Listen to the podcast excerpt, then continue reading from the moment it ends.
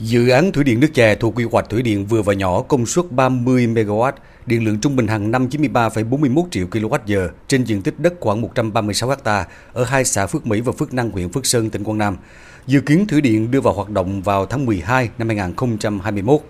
Tuy nhiên, vào tháng 8 năm 2020, Cơ quan an ninh điều tra Công an tỉnh Quảng Nam phát hiện bắt giữ vụ tàn trữ sử dụng vật liệu nổ ngay tại thủy điện nước chè. Khối lượng thuốc nổ và kiếp nổ điện rất lớn.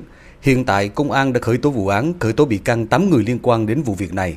Ông Hồ Sĩ Thái, người đại diện pháp luật, giám đốc công ty cổ phần thủy điện nước chè bị khởi tố, bắt tạm giam để điều tra hành vi này.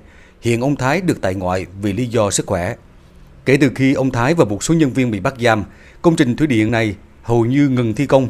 Tại công trường, đập chính thủy điện được xây dựng chắn ngang suối nước chè vẫn còn ngổn ngang.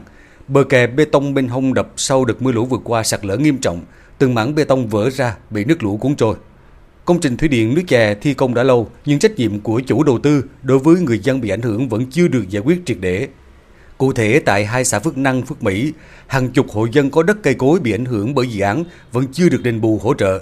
Anh Hồ Văn Lẩu ở thôn 1 xã Phước Mỹ, huyện Phước Sơn, tỉnh Quảng Nam cho biết.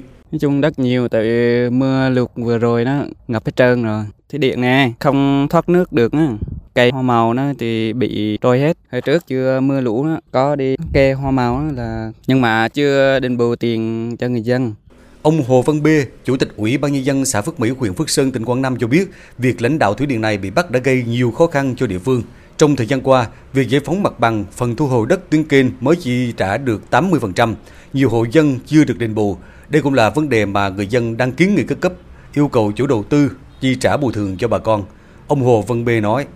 Cái việc ờ, dừng cái hoạt động á, thì nó cũng ảnh hưởng. Trong thời gian qua cũng đã giải phóng mặt bằng. Riêng cái phần ờ, thu hồi đất á, thì về cái tiếng kênh khoảng 9,24 ờ, hecta thì đã chi trả cho người dân khoảng 80% và còn lại là bị ảnh hưởng. Đất của người dân là ngoài cái phạm vi thu hồi đất hiện nay là đã thiệt hại rất là lớn đã làm ảnh hưởng đến tình hình sản xuất của người dân kể cả về vấn đề hệ thống đường à, của người dân đi sản xuất cũng bị vùi lấp thì tôi cũng rất là mong muốn là tỉnh huyện là cần quan tâm à, thúc đẩy công ty để giải ngân sớm cho bà con mình sớm ổn định à, sản xuất theo Sở Công Thương tỉnh Quảng Nam, sắp tới Sở sẽ lập đoàn kiểm tra thực địa, làm việc với chủ đầu tư để có những chỉ đạo cụ thể, trong đó phải xem xét lại những ảnh hưởng của việc dừng thi công công trình này.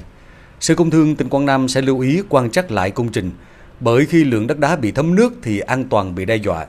Ông Đặng Bá Dự, Giám đốc Sở Công Thương tỉnh Quảng Nam cho biết, những vấn đề ảnh hưởng đến người dân sẽ yêu cầu chủ đầu tư nhanh chóng khắc phục riêng ông Đức Tràng trở lên mình kiểm tra hiện trường để kiểm tra cái việc khắc phục của ông Cái đau. Hiện nay đang chỉ đạo đối với những công trình rừng, quan tâm khắc phục những cái sạt lở, đất đá, cái mùa mưa này ra, đã ảnh hưởng tới dân. Và chuẩn bị cái phương án ứng phó trong mùa mưa tới là khi được cấp có thẩm quyền cho phép thi công là đề nghị kiểm định lại cái phần, cái hạng một cái cái cáo thi công trước khi thi công.